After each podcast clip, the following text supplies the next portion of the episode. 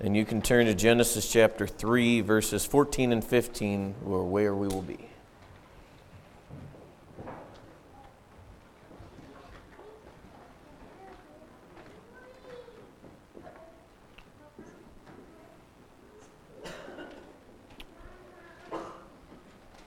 Let's look to Lord in prayer. Dearly Father, as we just sang the song about what it would be like to be home, we pray when we are done looking your word today that our hearts would long even more to be home with you and long for that day when death will be no more, long for that day when disease will be no more, and that every tear will be wiped away and will be with you. Cause our hearts to long for that promised land, that Canaan.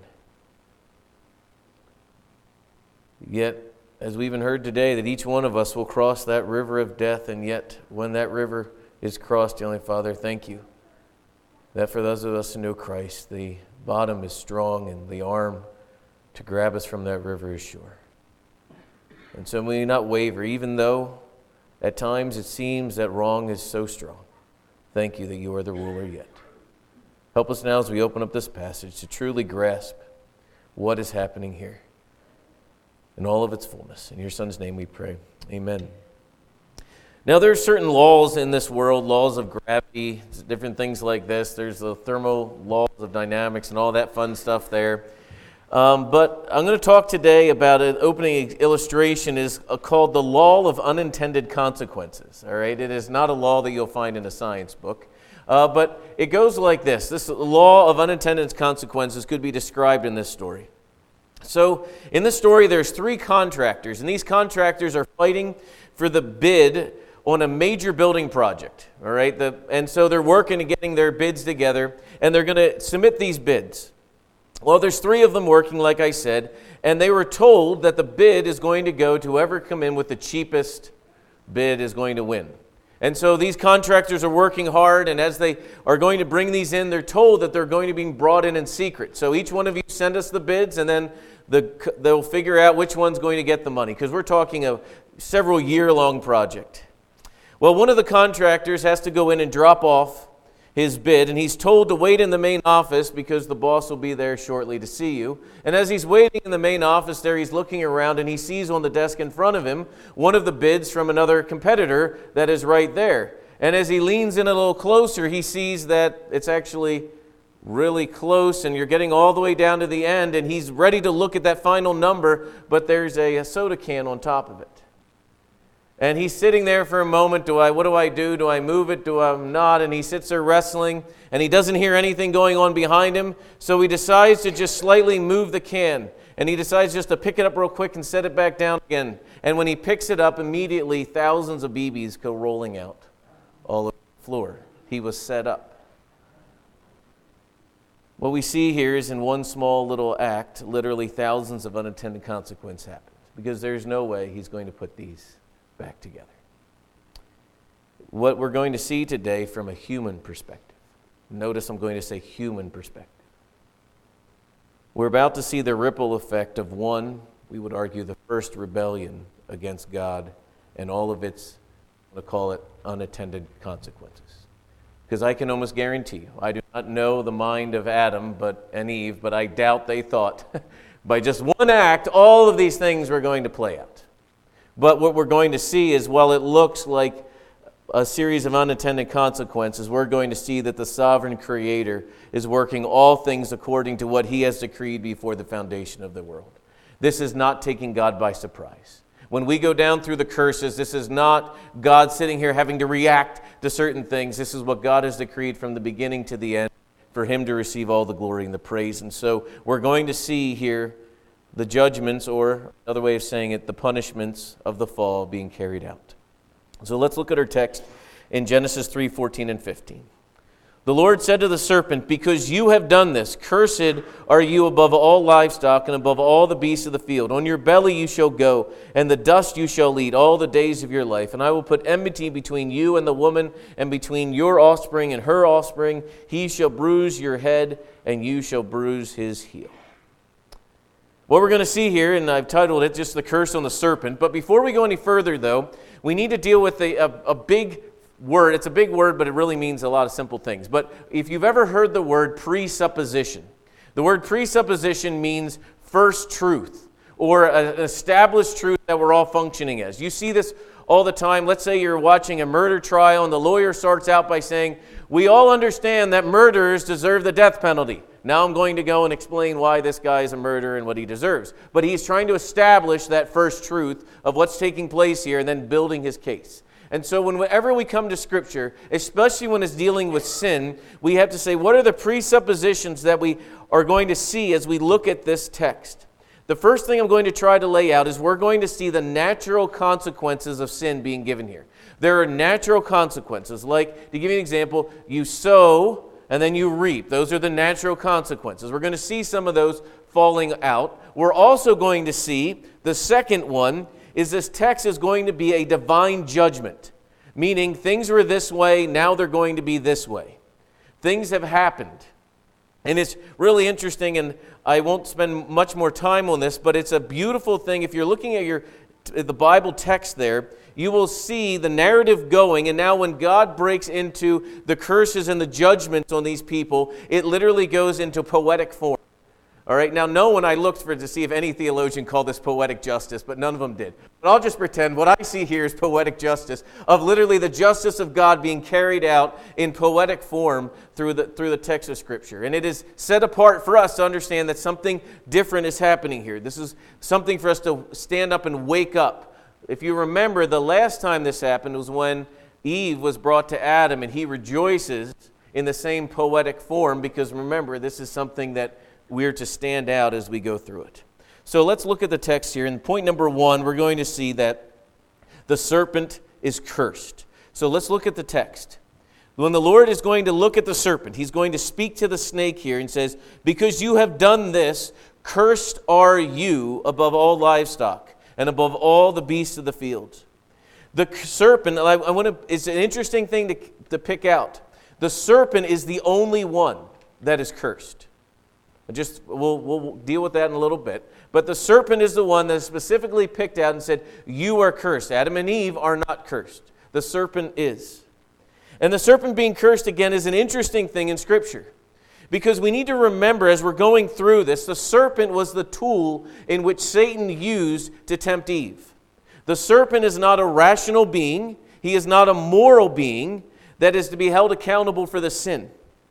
No more than Balaam's donkey when he spoke and he saw the angel, was this a moral act or some type of saving act that the animal did? But what we're seeing going on in this passage is what we're, we're noticing. And notice what it says Cursed are you above all livestock, above all beasts of the field. Now, as we understand the creation narrative, remember those two phrases were when God created the world, He created them, and you have the phrase, He created the, the livestock, which is according we would call it the tame animals and then you have above all the beasts of the field and this phrase here cursed are you above all and above all of this is not saying that all the rest of the animals are cursed and he's cursed more than that what this text is saying is out of all of the animals you are being singled out serpent for a curse because sometimes we have to make sure we're clear on this because in several passages of scripture in jeremiah 12 4 and several also other passages we reminding ourselves that all of creation is impacted by the fall. But I want to make sure we're clear on this. Animals do not die because they are sinners. They die because they live in a sinful world filled with disease and destruction all around us. Animals are not moral agents, humans are.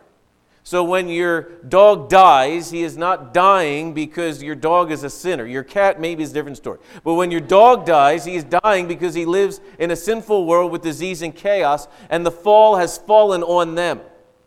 All right? We need to make sure we're clear on that because animals are not moral agents. And so when we start thinking about animals and plants and all these other things, we have to remind ourselves and going, so what's going on here? Why is God singling out this animal and then cursing the animal? Is, is there something going on here that we need to pause? Because God, the creator of the universe, is going to give us now a reminder. He's going to give us a reminder of that great rebellion against God, and that reminder is to remind us every single time we see the snake. Because what we're going to see here is that the snake, out of all the other animals, are going to give us two symbols, as I will call, reminders of the, the, the destruction that sin has caused. So, first, we're going to see that the craftiness of the serpent is a living picture of the fall and deceitfulness of sin.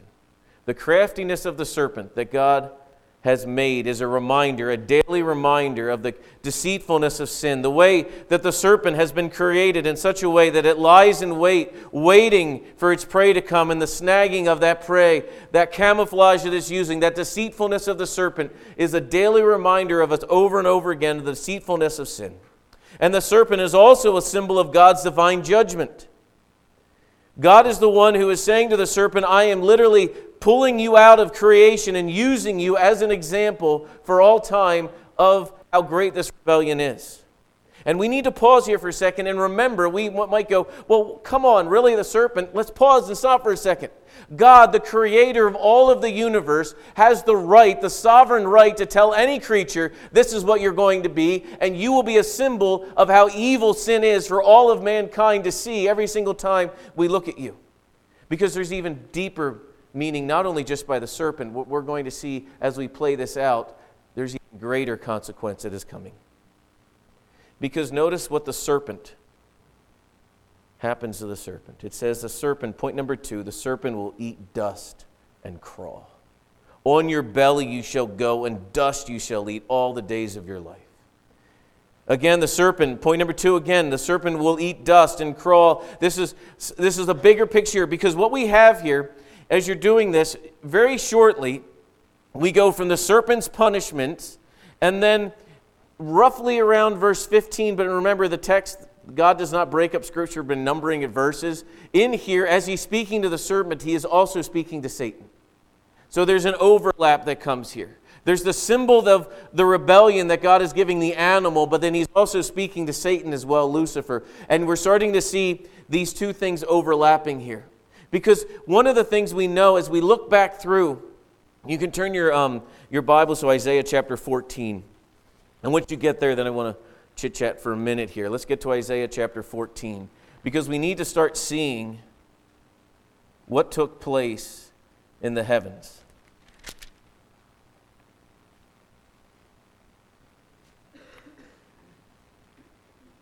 Isaiah chapter 14, verse 12 is where we'll start off first, but I want to I wanna walk through this, this chapter here, 14, Isaiah 14 through 12 through 15 speaking about the Babylonian king, but also speaking about Satan, that great uh, fallen angel. We want to give you a little bit of a background here. Now, Satan was a cherub, or part of the cherubim of God when he created the world.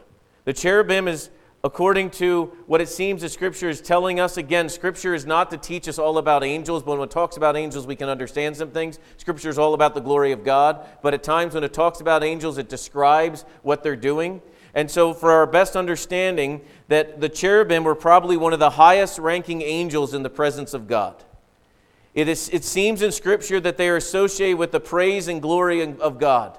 That so if, if we put those two thoughts together, that Satan, one of the highest ranking angels of, of all time, if you want to call it that way, literally involved with the praise and glory of God, decided that's not enough. I'm really, really close, but I want to be, I want to be God. Even though God has given him beauty and glory and all these other things that are right in front of him, he says, but that's not enough. Very similar to the lie that would happen in the garden. You can have all of the plants, eat anything you want, just not this. Almost the same thing to Satan. It's all yours in front of you, except you cannot be God. And what does Satan say? No, I want to be like the Most High. Listen to what how this goes, and I would, if you're following, you can almost underline the I will statements in here. So, verse 12 of Isaiah 14 How you have fallen from heaven, O Daystar, son of dawn, how you were cut to the ground, you, you who laid the nations low. You said in your heart, I will ascend to, to heaven above the stars, I will set my throne on high, I will sit on the mountain of the assemblies in the north. In the far reaches of the north, I will ascend above the heights of the cloud. I will make myself like the Most High. But you are brought down to Sheol to, the, to reach to the far reaches of the pit. And those who see you will stare at you and ponder over you, and the text goes on. What do we see about Satan? A high and lifted up, and what do we see? Satan going, I will do this. I'm going to do this. I know better. I mean, this is exactly what he said to Adam and Eve in the garden. You know better. You can be like God. You can be the one in control. Here it is, all of this, and Satan going, I'm going to do this. I'm going to do that. And what does God do? Instead of being lifted up, instead of Satan's pride being the thing that lifted up, Satan was cast down. Down to the earth you will go. And now notice what we go back in our text again. You can almost literally see this being played out. On your belly you should go, as if God grabs him by the throat again and go, Down you're going to go. You went down to earth, now what we're going to do, O Satan? Down you're going to the dirt. All right, then we're going to see this being played out at the cross. There's another, I'll grab you again and whip you down. And finally, in Revelation, we have at the end where he is destroyed completely, thrown into the lake of fire. This idea of Satan, a defeated foe, at times he thinks he's winning, but if in my picture I grab him, grab him by the throat and just boom, again and again he's going down. And what we see here, this down you will go to the earth being played out, and dust you will eat, and you will grovel in the ground. Now, we have to wrestle with what's going on in our world around us. Because what we see, though, even though through the rebellion of mankind, and remember Satan wanting to be like God, what we're going to see here shortly, but I want to just get this idea moving in our minds, is Satan, in a way, right now, even though he is a defeated foe, is sitting as a puppet king over a destroyed kingdom that he thinks he has won. All right, and so this is the, this is the way Tim thinks, and maybe you can get this in your brain. I see him on a pathetic throne, governing a land that is just filled with destruction and chaos, thinking that he has defeated God and all of his armies, thinking he has won. But off in the distance in my mind, I see the Lord in a beautiful white horse on his way to destroy all the things that Satan thinks he is winning. And so, what we're going to see here is this tension going on. And as we understand this tension, it'll help us better understand what's going on around us. Because what we see here is God here cast Satan down again to the earth. And when Satan is cast down to the earth, the serpent that is now going to crawl on the ground and eat dust, it is a reminder that we need to go back and remember that when God created the animals, He said, You have all the herbs to eat. And now what does He say to the serpent? You, you know what you're going to eat as a symbol to remind ourselves of how Satan is being destroyed? Here's what you're going to eat, O serpent dirt. You don't get the joy of the herbs anymore, here's what you get you're going to crawl on the ground and eat dirt. What we're about ready to see again, this picture, this beautiful plan of redemption is going to start to unfold. Like I said before, where Satan will be destroyed and thrown down once and for all. But before we do that, though, we need to get start to wrestle with what's going on here in the text. Because point number three, and this is the one we're going to be on for a little bit here. Point number three, we have this verse in 15 that says, I will put enmity between you and the woman, between her offspring and your offspring. I will, he will bruise your head, and you shall bruise his heel. And we go, What's going on here? There's a lot going on here, I'll try to lay out. But before we do that, let's, let's just lay out what's going on in our day and age. In John 12, 31, you can turn there if you want, but we're just going to mention and move on. Jesus literally calls Satan the ruler of this world. And so we have to ask ourselves what's going on there? If Satan is the ruler of this world and God is a sovereign king over all things, what's happening here? Is Satan like God just enlisted Satan to rule the world because he was busy or something else? Or like is he is what's this what's going on there? Well, here's what we have to make sure we understand. Satan is not working with God. Let's make sure we're clear on that first, all right? It's not God working and Satan working together on anything. Let's start at the very basic. Sin has violated the law of God, and it has destroyed the beauty of creation. Sin has blinded the heart of Adam and Eve and has left a barren wasteland of destruction, sorrow, and death in its wake. This is where we're at right now. Satan, the ruler of this world now, is going to be moving about thinking that he has won the day, thinking that he has said, I've got this, I've destroyed what God has made, because remember, Satan is not a creator. All he is is a destroyer of things. So whenever Satan comes in, all he can do is destroy and deceive. And so now Satan is at work thinking he has won, which is very interesting. I was reading um, the gleaning in Genesis on this, and A.W. Pink made a phenomenal point where he says Satan works from the without to the within. He says God works on man's heart and changes not only inside, but outside. So, to give you a little more clarity on this, Satan begins with the external senses and emotions and works back to the spirit because he has no truth. All he can do is try to toy with your emotions. That's why we call him the great deceiver because what is he doing? Trying to deceive you to get you to believe a lie. So, Satan works on the out and goes back towards the spirit. And this is why we would again say over and over again we don't start with emotions to find a truth. We start with the truth and that changes our emotions. But the ruler of this age is all about emotion, all about deceiving to get you to believe a lie. And this is the hard part about sin is because it is so deceptive. Because it is external and you're sitting here going, "Do I really grab that fruit? Is it really what I need to be grabbing?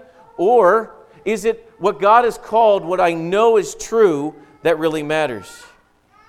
Turn with me to uh, verse 15 here. Notice what's happening here. Satan now is being spoken to directly. No longer is he speaking to the serpent and then to Satan, he's speaking to Satan directly, where God says, I will put, I will put enmity between you and the woman. What we're going to see here is that Satan is being judged by God. Let's make sure we're clear on this. Satan is being judged by God. God turns to Satan and tells him that there will be enmity between the seed of the woman and his seeds. This is huge. This is something that we can't move off of quickly. We now have two different seeds that are happening here. We have the seed of the serpent and we have the seed of the woman. And this is massive as we move forward in understanding biblical history, understanding biblical narrative. Because remember this. Remember back to here this, the seed of the serpent and remember the curse that is on the serpent as well as Satan. So, what we see here playing out is the curse that is played out is on the serpent. These words, cursed are you, is important here. Because as we follow these two seeds, the same line, cursed are you, is going to be on Cain. You follow the line of that seed as well, the next time cursed are you is on Ham, one of Noah's sons. And then the final time we see it in the book of Genesis, it's cursed on you is anyone who goes after the sons of Abraham. And we're going to see the cursed line, and we're going to see the line of the woman being played out the line of Satan and the line of God's people. And notice what's happening between these lines. There's going to be enmity between these lines. I'm not going to steal any of, Caleb's thunder because he's going to take us to Cain and Abel. We're going to see the enmity between these lines being played out. And this enmity will be a conflict between the people of God and those who do not belong to God. But it's going to look, notice the way this is going to look out as it plays out. He shall bruise your head, and you shall bruise his heel. When we look at that, there's going to be some times where it seems on the surface that Satan has the upper hand and the bruising of the heel, but we know that God will deal the final blow. So let's go through some biblical facts that we need to see as we start to develop this whole picture.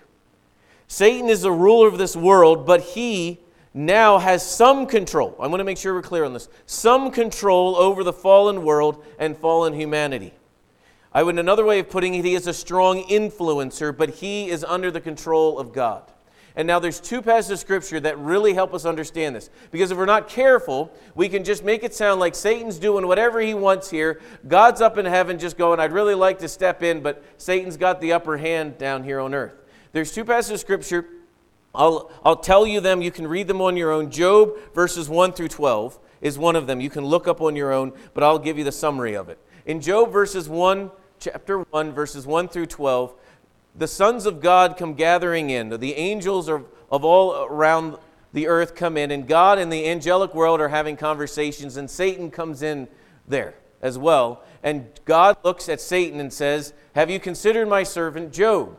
And Satan says, Yeah, the only reason he follows you is because you give him all this stuff. And God says, No, I basically, he follows me because he's a follower of mine and he is faithful. And Satan says, basically, let me do everything I, let me take it all away. And God says, You can take it all away, but you can't kill him. And Satan goes, Got it. And away goes the book of Job. God telling Satan where your limits are. God, the sovereign one, says to Satan, Here's where you can go and no further. Another one, when in Luke chapter 22, verses 31 and 32, which is one of the ones that should cause us to immediately, these are the verses that go, Whoa, what just happened there? Peter, we all know, is going to betray Jesus. And Peter and Jesus are having a conversation, and Jesus looks at him and says, Satan has asked to shift you like wheat, but I have prayed for you, and it will not happen. Again, Satan, notices Satan has asked. Why does Satan have to ask? Because he is under the authority of all sovereign God. That nothing is happening that God is not allowed. All right? These are the things we have to understand. Because in our minds, we can look around and go, it seems like evil is winning everywhere we look. And this is where this, the old hymn that was, that was penned, that though the wrong seems also strong, God is the what? The ruler yet. Because even notice this, and we're going to go down through this over and over and over again. We have to ask ourselves, as all of this evil is playing out, we go, well, where is God in this picture? Did Satan win? Is this enmity now that we're going to see just a, oh man, this things are just really wrong, and if only we could be in the garden and everything would be going good. Adam and Eve, you guys just totally messed this up. Let's go through what we know as a fact. Man's sin did not and does not dethrone God as the sovereign king over all. Man's sin did not and does not dethrone God as the sovereign king over all. God is not wringing his hands, stressed that Adam messed up his plan, that God had a plan here and Adam totally messed it up. Now God is just this angry guy, just shooting out all of his judgments on all these people. And he goes, Man, I wish I could do something about this, but I can't. And, and maybe I'll do something I don't know yet. No, this is not plan B. This is what God has determined. God is sovereign over all things. John MacArthur on this text said I thought was a beautiful thing. The only thing that has changed is the paradigm in which God sovereignly rules and operates. The only thing that has shifted is now he is still functioning as sovereign king now, instead of over a unfallen world, over a fallen world. He is still sovereign over all. Again, I'm going to go, we're going to go down through these rapid fire, but these are things we must understand. Because if we do not have an understanding of this, what happens when we have people that we know that are killed in a car accident and all of these other things that happen, do we really believe God is in control or are we just in a series of random events that were put into motion a long time ago that God's saying, I'm doing my best juggling all the things? Here's what the, is very clear God is no less sovereign in a fallen world than in an unfallen world. God is no less sovereign in a fallen world than an unfallen world. Because if we're not careful, many times we have to say, oh, no, no, no, no, no, that wasn't God. God was not involved in that, just sin. No, that's not how the Bible speaks. Nor should we do that. But it's easy for us. What we want to do is like, we think that we're letting God off the hook that sin is in this world. Another way saying God is no less sovereign over Satan than he was before the fall. God is no less sovereign over Satan than he was before the fall. God is no less sovereign over Adam and Eve than he was before the fall. God is not the victim. Satan is not the ultimate winner. God is sovereign over all. Because notice this. I mean, let's just pause for a second. The sovereign king of all of creation is the one giving the judgment here. Let's think about that for a moment. If Satan somehow now is sovereign, if Adam somehow now is sovereign, if Eve is somehow now is sovereign, they would not be literally sitting here, if you want to say it and like line them all up and we're going, we're going to you first. God, from the level of authority, is telling Satan this is how it's going to be. He didn't say to Satan, What do you think the next thing should be? He doesn't ask Satan what Satan's thoughts are on it, nor does he ask Adam's thoughts or Eve's thoughts, but we'll deal with them later. What we have is a sovereign God saying, I am in control of all things. I am telling you how things are going to be from this day forward. And he's telling them the consequences. He is not waiting for them to see what choices they're going to make after this to decide what he's going to do. He is the one that he is telling them what is going to happen. He's telling them the consequences. And so we look at this first curse today and we see what God is doing. I mean, because you look at this, I will put enmity between these two seeds, the seed of the serpent and the seed of the woman. This enmity is going to be now played out throughout all of human history. And you look at this and you say, well, well, why that way? I mean, couldn't you have said they're just going to get along? Couldn't you have said, oh, I know you didn't really mean it, and all these other things? Why? Why put enmity between it? Why is it going to end up with the crucifying of his own son? Why is that we're going to live in a world where sin and death reigns year after year, day after day, month after month? Why is it that we're going to have people that get sick and deformed over and over and over again? Why, why, why? We all want to cry out why, right? But the answer, first of all, is this. We, number one, don't understand how rebellious Adam and Eve were when they sinned against Almighty God. We don't understand our rebellion, nor do we understand the holiness of God. Because if we truly understood that, we would go, oh, this makes a whole lot of sense because we rebelled against our Creator. But also in that, we have to remind ourselves of the truth we talked about over and over and over again that everything God does is for our good and His glory. Everything that He's doing. I mean, we live in a sinful world, and we're going to start to see this. We haven't even gotten to the curse on the man and the woman, all right? The consequences of that, not curse, the consequences of the man and the woman. Because remember, the serpent was the only one that was cursed. And so we have to ask ourselves, like, what are we to take from this? What we're to take from this is, and I pray that as you're seeing this first curse that is laid out on the serpent, you should start to see things are getting pretty dark. All right, you're starting to see things get dark. But what God is doing, He is setting the stage for the redemption of mankind. Because the darker the backdrop, the more radiant the light of the gospel. And as we start to see that, we start to see the beauty of the gospel plan.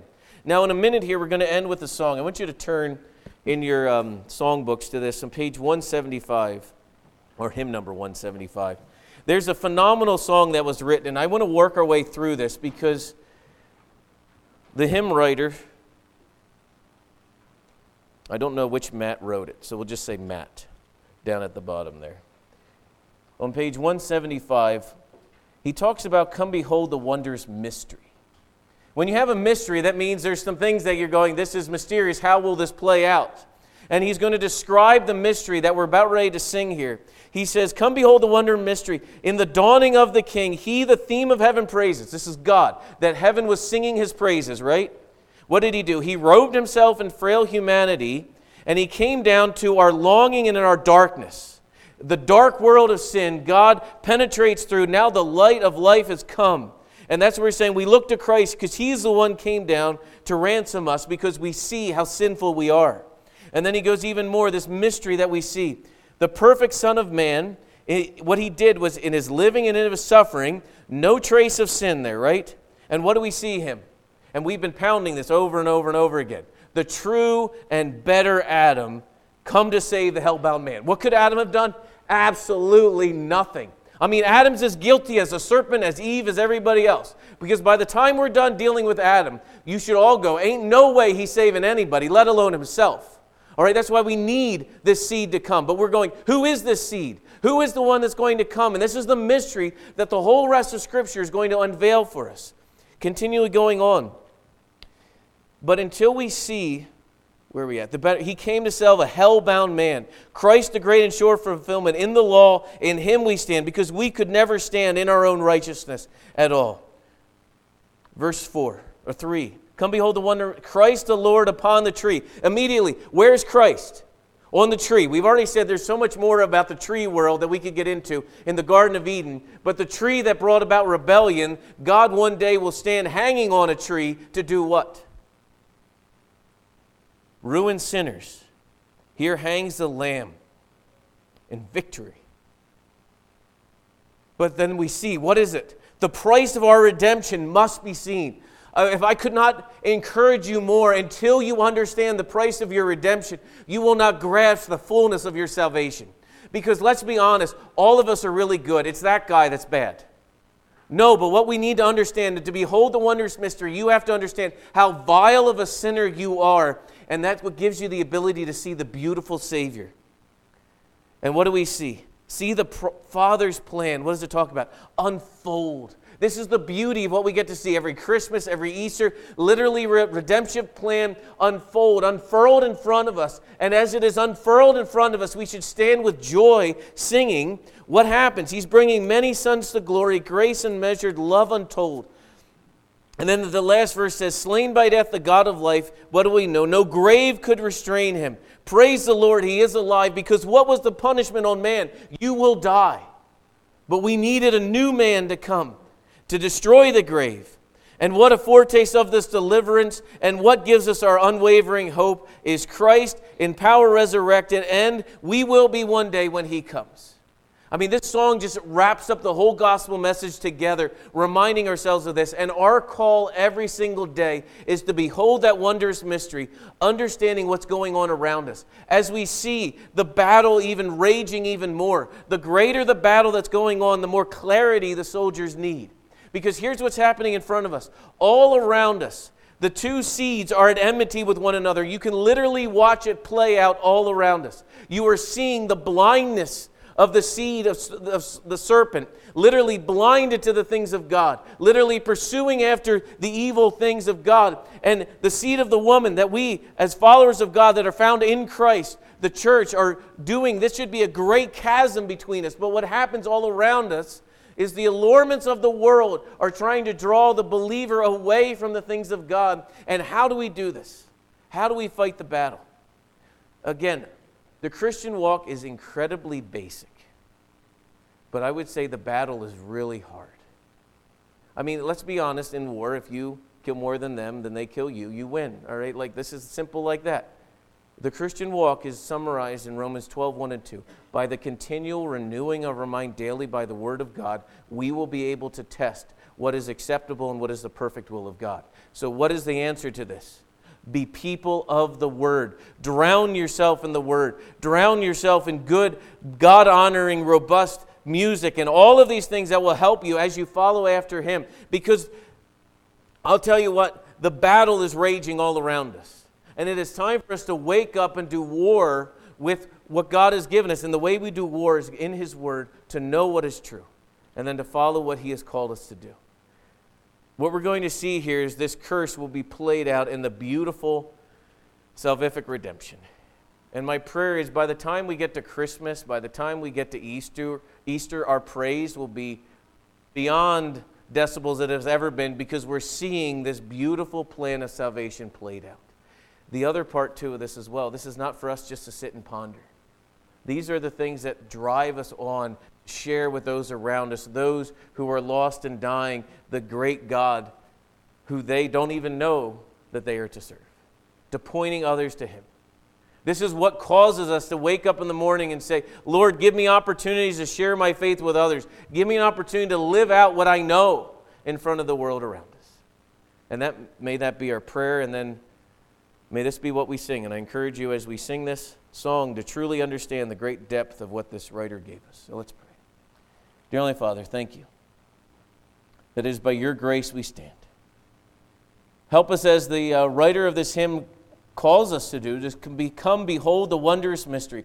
The things that have been going on from the dawn of time until now. Help us to truly behold that and then give you the glory and the praise for all things. Help us now, we pray. In your name we pray, amen.